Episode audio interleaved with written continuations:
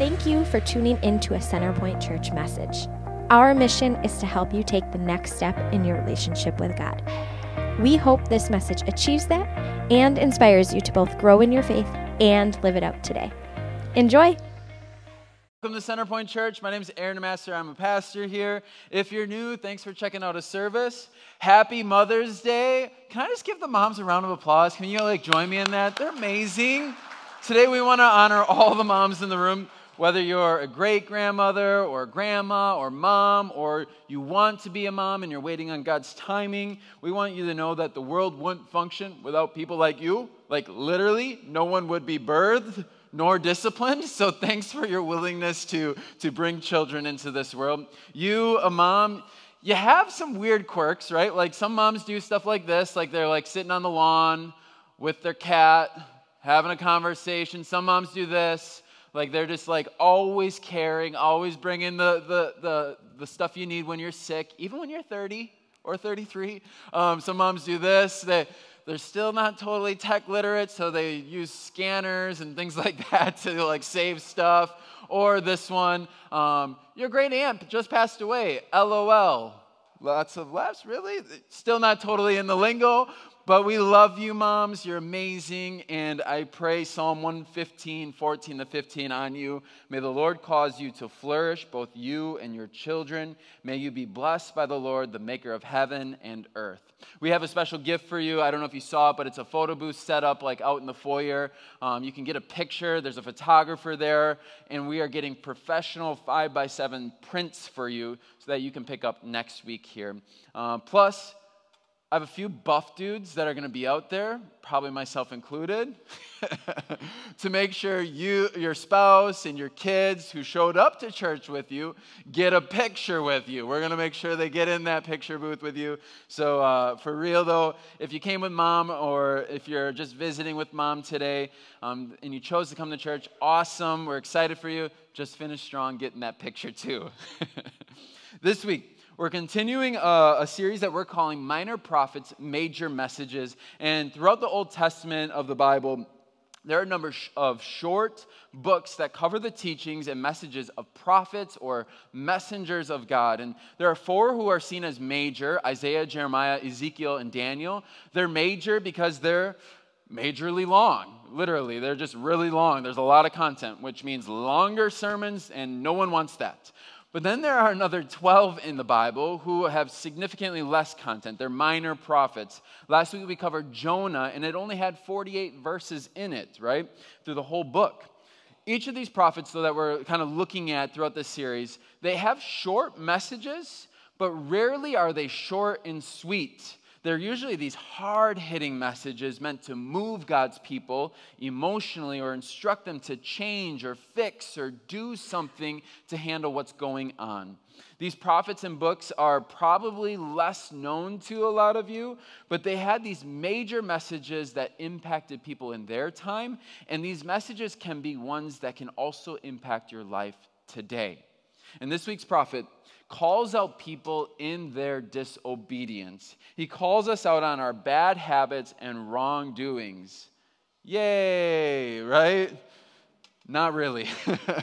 Although I state that and it's not fun to hear, is it legit? Is it legit for you? Are, are any of you disobedient or have bad habits or consistent wrongdoings and maybe just pretend to kind of be good or pretend to kind of have it figured out? The prophet we're looking at today he calls us out on our disobedience, wrongs, and our pretending at times, and he shows us what God desires for us. But even though this prophet wasn't personally like that disobedient of a person, God wanted him to feel the pain, feel the pain and the hurt that God feels when we wrong him. As I was thinking about this, you want to know who else is really good at calling us out on our disobedience?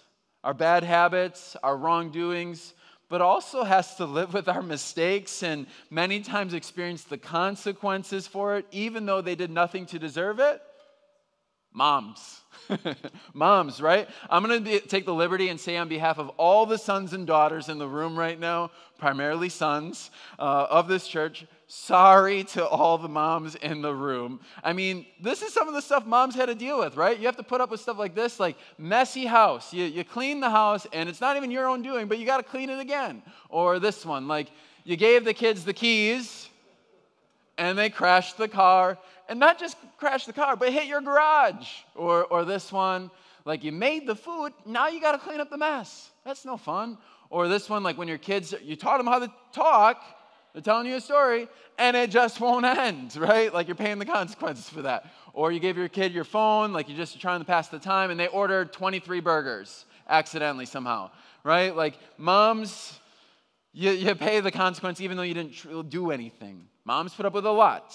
Yet a good mom, even in our disobedience, our bad habits, our wrong choices, at the end of the day, still loves us and wants what's best for us. There just sometimes needs to be correction or discipline or consequences or punishment to move forward from experiencing more of these types of things for their children. No, I don't think anyone enjoys discipline or likes discipline, nor even enjoys talking about discipline, but it's needed to help someone steer where they are headed. Proverbs 13 24, it says, Whoever spares the rod hates their children, but the one who loves their children is careful to discipline them. I have this. Uh, I have two daughters. I have a three year old and a one year old. But my wife and I are at the stage where we're trying to figure out, like, we got to discipline now. This is not fun. we're figuring out discipline, and we recently had this situation that's it's comical now, but I was kicking myself as a dad in the moment. Um, I overheard my wife. She was telling my daughter that she needs to pick up a dish towel from the floor and set it on the table. And sure enough, my daughter, she tests the limits. You do it, is what she says to my wife, Sydney. My head was on a swivel, and I like swing to see what's going on. And both Sydney and I, we speak up, and Sydney's calmer than me. Um, nope, that's something you need to do, Eliza. And I, on the other hand, was trying to be like this rescuer, like to my wife, come across as like this good dad, this good husband. And I was a bit more serious. Eliza, that's your job. You, that's your job. Expecting her to listen and being like, good job, Aaron. Like, I wanted my wife to be all proud. And then Eliza and I lock eyes. It's a staring contest.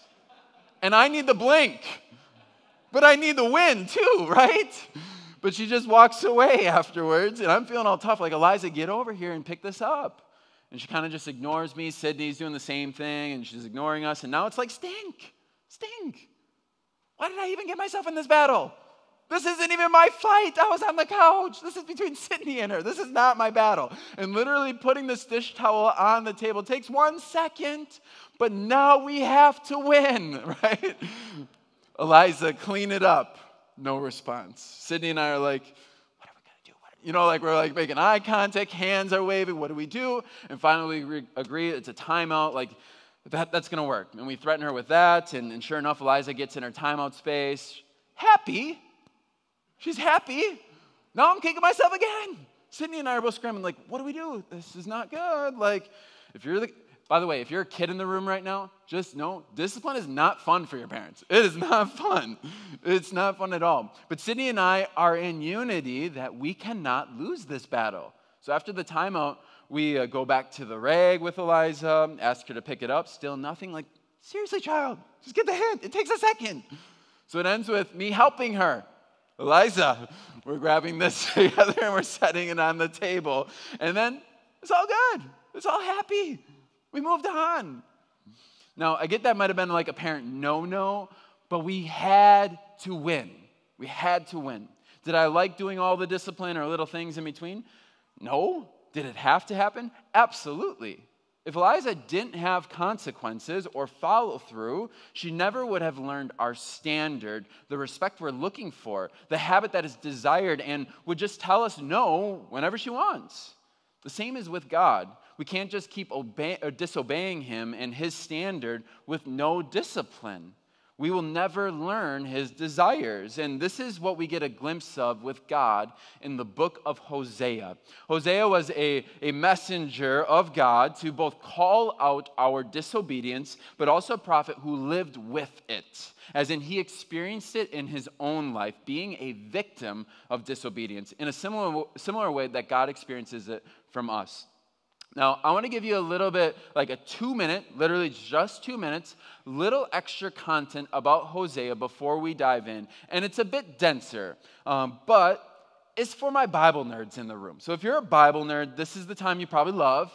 If you're not a Bible nerd, I give you the blessing to take a little two minute nap right now. All right, so here we go. Hosea's name means salvation. And back then, names and what you were called mattered. So Hosea has something to do with our understanding of salvation. The time Hosea comes, he's this prophet speaking to God's people, and they are actually a divided nation. It was once Israel, but now they're a divided nation. Israel on top, and then Judah. They've split to be two nations, um, and they were split by King Solomon's sons. Now, um, throughout Scripture, we get different prophets actually that are part of these different nations that are divided of God's people. So, like Joel is on some, or Obadiah is on Judah, and then you also have like uh, different people, uh, Elisha on the, or Amos on, on the other side. So it's like they're split. These, these nations are split. So we get prophets from different sides at times. And when you have a split nation, it's important to know because when you have something that's split, things don't go well, right? It's like getting a half a cookie. It's just not complete. It's like not getting a full foot long, it's getting a half a sub at Subway. You're not full, you're not complete. So, as a divided nation, they're weak, they're violent, and they start to divert from their foundation in God. And amidst their inner turmoil of these people, the Syrian Empire has overtaken them and their kings countless times, over and over. So God's people, they're, they're reaching out and trying to trust in anything new to save them so they can fight back and protect themselves. But they refuse to fully devote themselves to God because they've kind of embodied the statement, been there, tried that. And they've given up on fully devoting to God's ways. Have you done something like that before? Like felt that maybe, like been there, done that with God. Well, they pursue all these other things, all these other gods out there, and they try to do like what other nations are doing and that they're seeing succeed, such as focus on military or, or picking their own kings the way they want. But they still kind of keep one foot in with God, like, yeah, we kind of trust you still, God, but they're doing all these other things against God. And they're seeing God as just one amongst the rest. Again, have you been there with God? Maybe not fully devoted to Him, but kind of having Him be one amongst the rest. So the book of Hosea comes in, and Hosea and his 25 years of messages is what this book is. Uh, it's him telling of God's judgment coming to them for their disobedience and for faking to fully worship God. He's encouraging them to return to God. He tells them that their destruction is going or destruction is going to come to them because of their actions. Yet with all this said, he still gives them hope that God still loves them which is big. Because shortly after Hosea's message is delivered, it comes true. Destruction comes to these people and they get overtaken. Hosea, it's a bit of a longer minor prophet, but chapters 4 to 11 basically are him calling out God's people for their wrongs and announcing judgment. But the first three chapters, what we're going to focus on, is where things get really interesting. And, and what it teaches us is about God's character and expectations, which is necessary for us to understand in order to understand how the consequences and judgments of the future chapters are ultimately love and discipline. All right, so that's my Bible nerd out. It's over. This is where you need to wake up again if you're daydreaming for a second there. Because now we're getting into the meat of Hosea, of understanding Hosea. But before we do, I just want to ask the question who in the room here is into chick flicks? I know it's kind of a random. How about the moms? Which moms are in the chick flicks? What wives are in the chick flicks? What women? You know where this is going, right? Which dads are in the chick flicks? Men? Husbands? All right, actually, for the, the men in the room, let's do it this way. Who's a dad or husband in here who doesn't like chick flicks? Oh, you don't want to participate, or you, you do actually? I don't know what it is for you. I honestly, I honestly don't mind them, but they're kind of all the same to me. I mean, like they all have kind of like the same cover, like it's like a guy and a girl, like and like the story of Hosea. And the reason I'm bringing this up is the story of Hosea has actually had influence on a book that was called Redeeming Love by Francine Rivers. And then it was made into a movie called Redeeming Love. And it looks like a chick flick, right? Like it looks like a chick flick that came out like a year or two ago. And it's kind of, it has some of the themes or things that run throughout Hosea. Here's a little glance at the trailer um, to give you just a taste of kind of what we're going to talk about. She's something to see, ain't she? There's never been a moment you were forgotten. That's Angel. You are not hope. No one gets within a foot of her for free. I have to meet her. What's your pleasure, mister? I didn't come here for the bad. I hear you whisper underneath your breath. You're gonna marry me. Take me away from here. Give me the life I deserve. Mm-hmm. I've got too many demons. I don't know how to love. You cannot choose the life you have, but you can choose the life you want. If you aren't familiar with Hosea, you must be like, where is this going, right? You shall see, because how Hosea starts is this. It says, When the Lord began to speak to Hos- through Hosea, the Lord said to him, Go, marry a promiscuous woman and have children with her. Yeah, that's what it says. Like if you've if you've never read Hosea, get ready for more of this. It says, "For like an adulterous wife, this land is guilty of unfaithfulness to God." So Hosea is this messenger who God wants to communicate to others through, but he also wants to have his messenger Hosea feel it. Feel it, like feel what it's like to be betrayed by your people or experience unfaithfulness like God has. So God tells Hosea to go marry a promiscuous woman. Other translations use like prostitution or even less flattering words. But essentially, what that means is here, check out this definition. There's a second line here that I think describes it well. A person who misuses their talents or who sacrifices their self respect for the sake of personal or financial gain. Could that description fit in any of your areas of life. Because it was described this way to tell God's people that that's kind of how they're treating him. That's how they're treating God. And Hosea is not to just tell the people of God that they're acting like that, but actually experience it himself. As you think about that, is there a difference between hearing something and experiencing something to you? Absolutely, right? There is a huge difference. Your perspective changes when you experience it. Like in a situation of unfaithfulness for both the doer and the victim, it's so easy to be like kind of judge and be like, move on, get a new spouse, leave.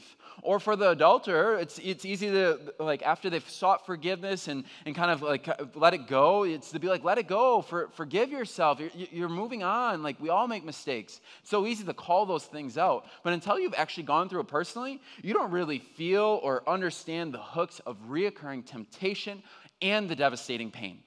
So God tells Hosea to marry a promiscuous woman, and Hosea is a man of God, like a messenger who kept God's commandments for years, since a kid, whose life is revolved around God, and he's now to go and find a woman to marry who is naughty, right? Like find and marry a woman who's in the red light district, and he does. It says in verse 3 So he married Gomer, son of Diblaim, and she conceived and bore him a son. Then the Lord said to Hosea, Call him Jezreel, because I will soon punish the house of Jehu for the massacre at Jezreel, and I will put an end to the kingdom of Israel. He marries Gomer.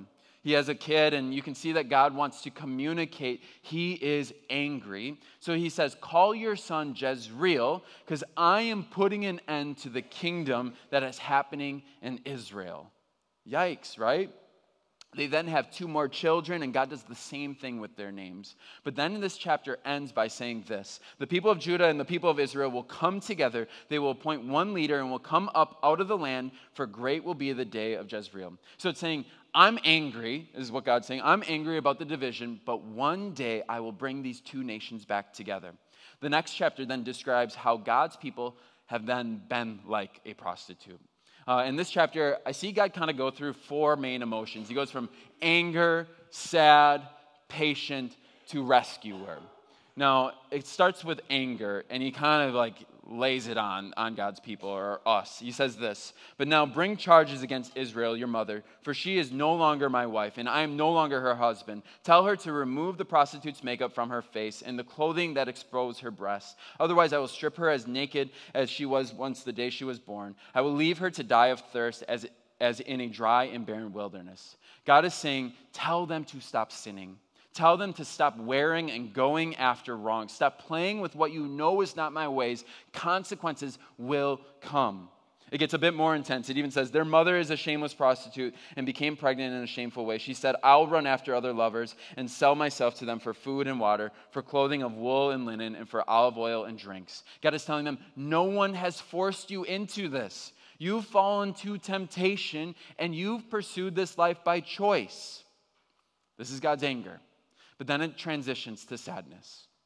He says, For this reason, I will fence her in with thorn bushes. I will block her path with a wall. I will make her lose her way. When she runs after her lovers, she won't be able to catch them. She will search for them, but not find them. Then she will think, I might as well return to my husband, for I was better off with him than I am now.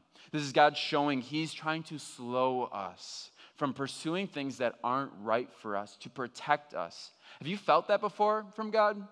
Maybe for some reason, like you had an opportunity come your way, but it was just so hard to execute. You just couldn't get yourself to do it. Or you went to this website, but you had to re input your password and it's just this barrier. Or you forgot that thing on the way to that person's house that you know you shouldn't be at, and so you have to kind of go back. Or you're second guessing your actions before you do this one thing that you know is wrong.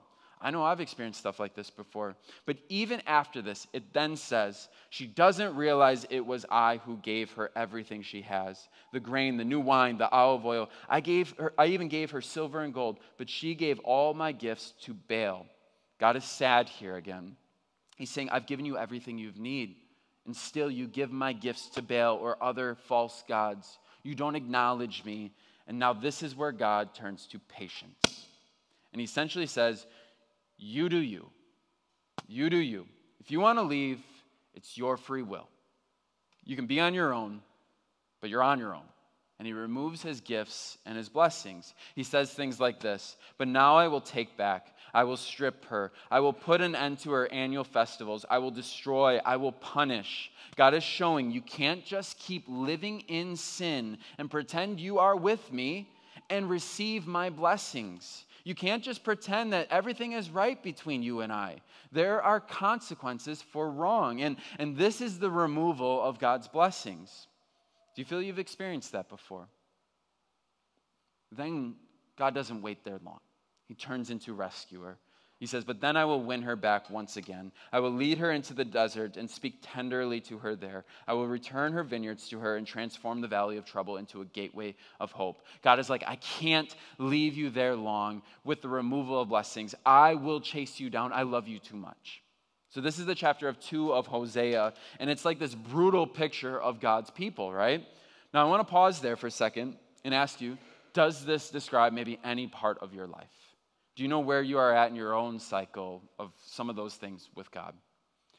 Which brings us to chapter 3, our last chapter. It says, Then the Lord said to me, Go and love your wife again, even though she commits adultery with another lover.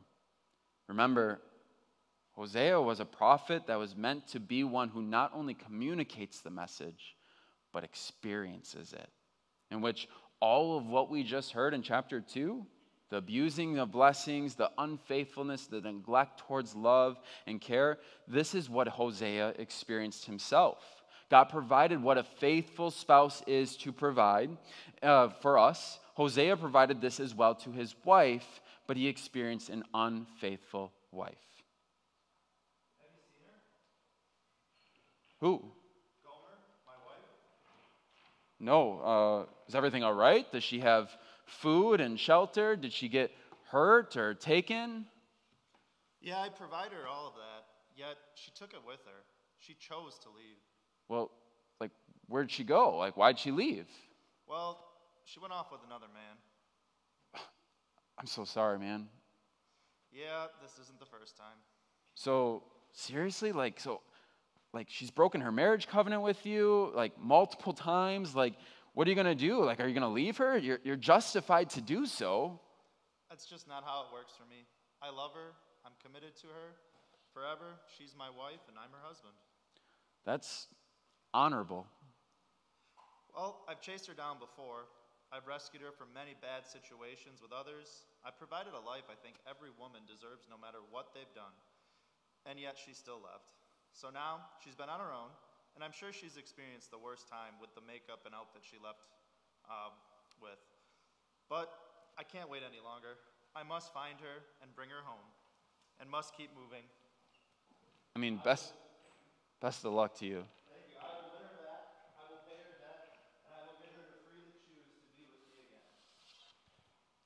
we see and we can read about how God's people are like a prostitute. Hosea didn't just declare it, he experienced it and he felt it uh, with his wife being that way as well.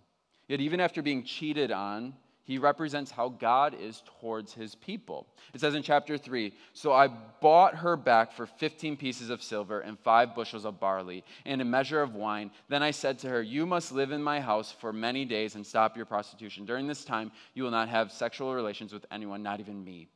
You see, Hosea was this man who represented God. Hosea had an unfaithful wife who left him multiple times. Some commentators even state that of his three children, two weren't his. Yet in all this, Hosea still loves, chases, and pursues his unfaithful, undeserving wife. And this is to represent God. That God, in our unfaithfulness, still pursues us, desires us, and loves us. Have you accepted that? This is the, this is the story of Hosea.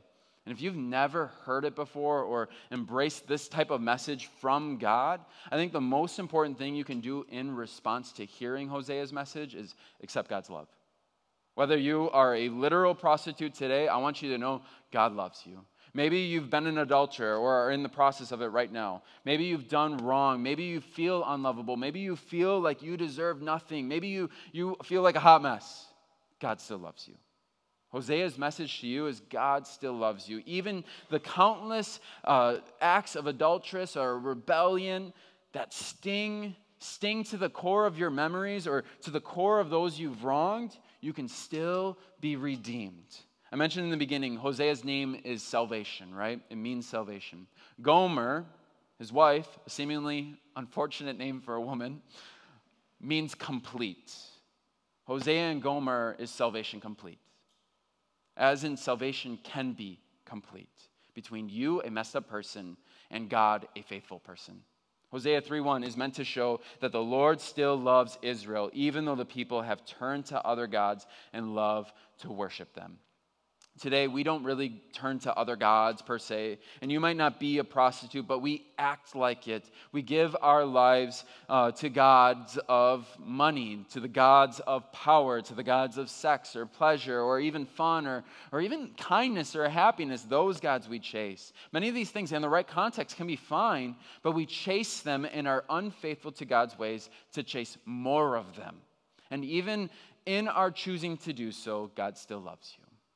The consequence of our wrongs from this continuous choosing against God's ways leads to death. It leads to separation from a perfect God. But the story of God is that He takes the consequences of death. He gives Himself up on a, on a cross to die as someone who never made a mistake. And this allows Him to take our place and give us a redeemed, forgiven status. And then we can one day live free from sin, free from our mistakes with Him forever.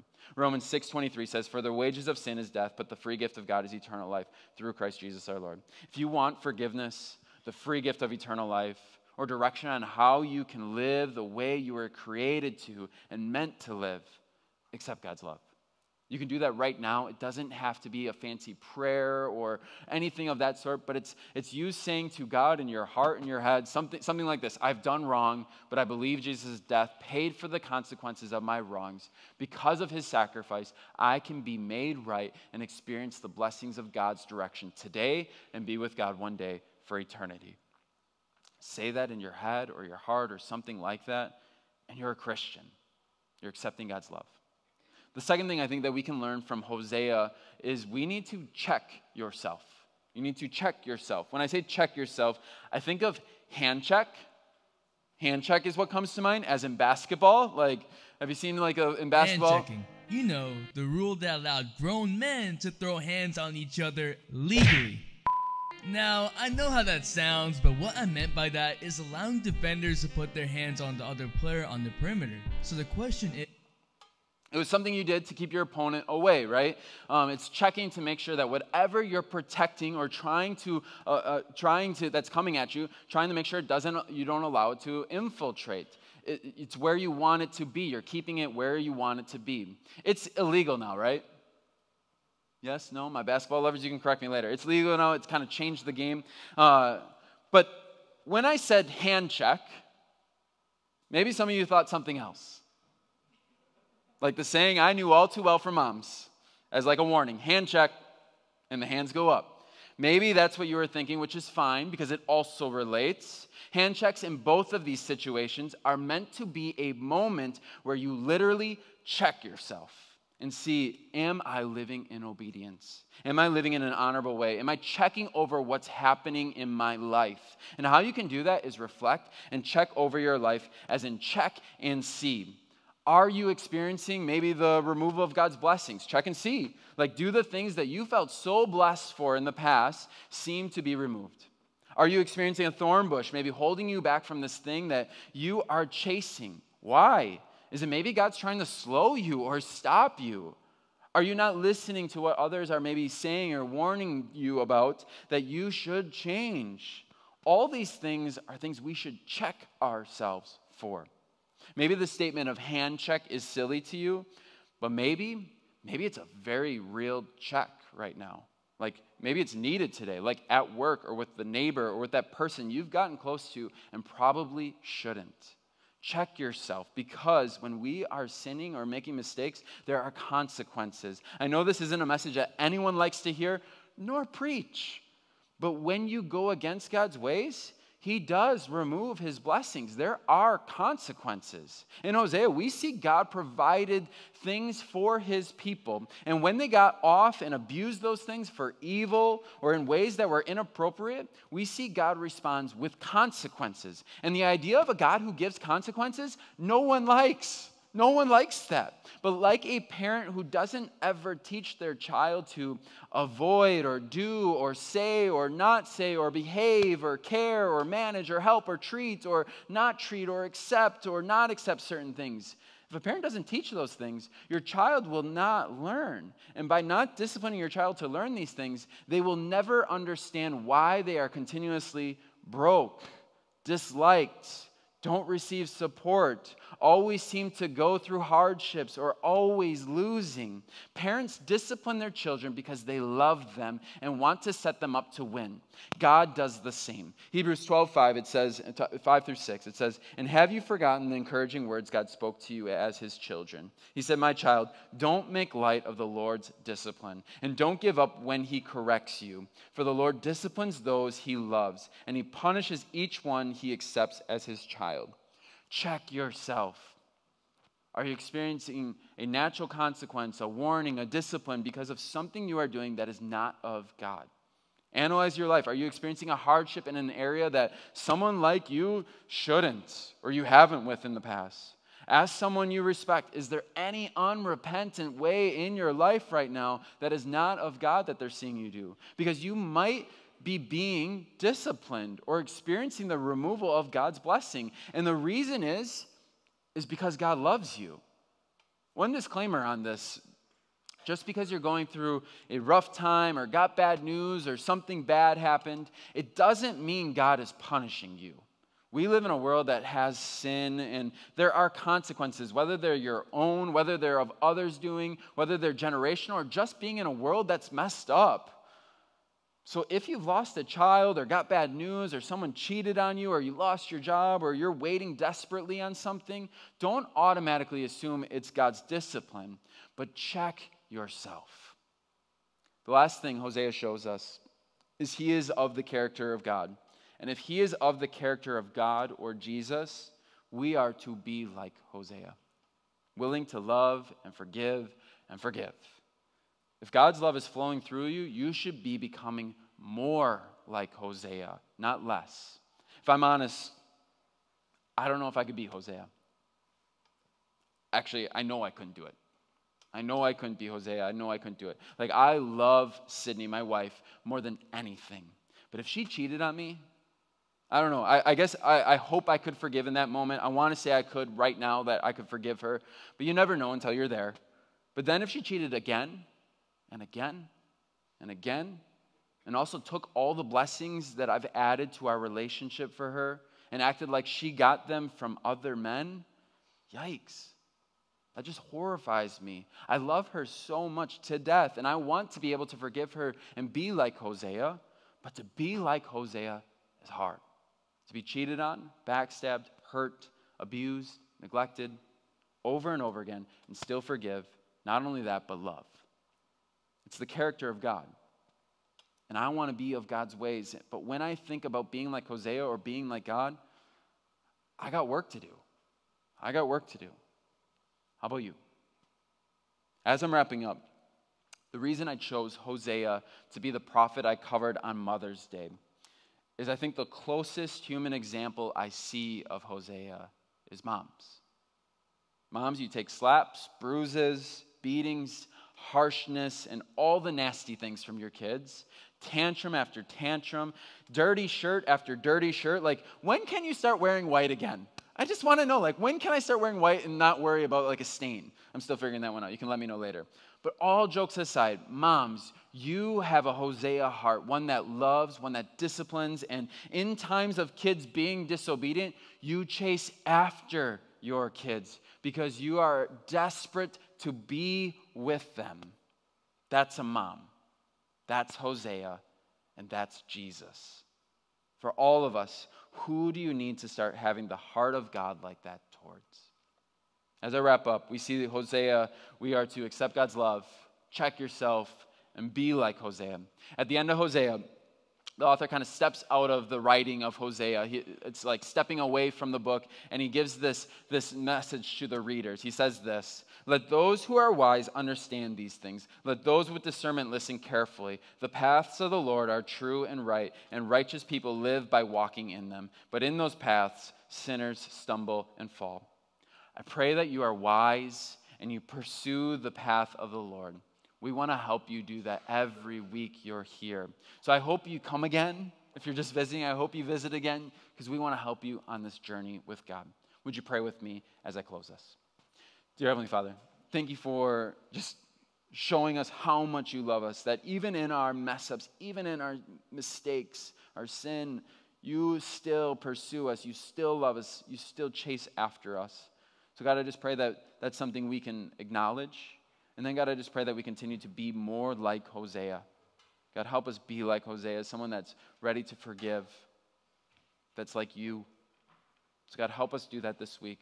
And God, I just pray for the moms in the room. I pray that you continue to, to reach them and care for them. In Jesus' name we pray. Amen.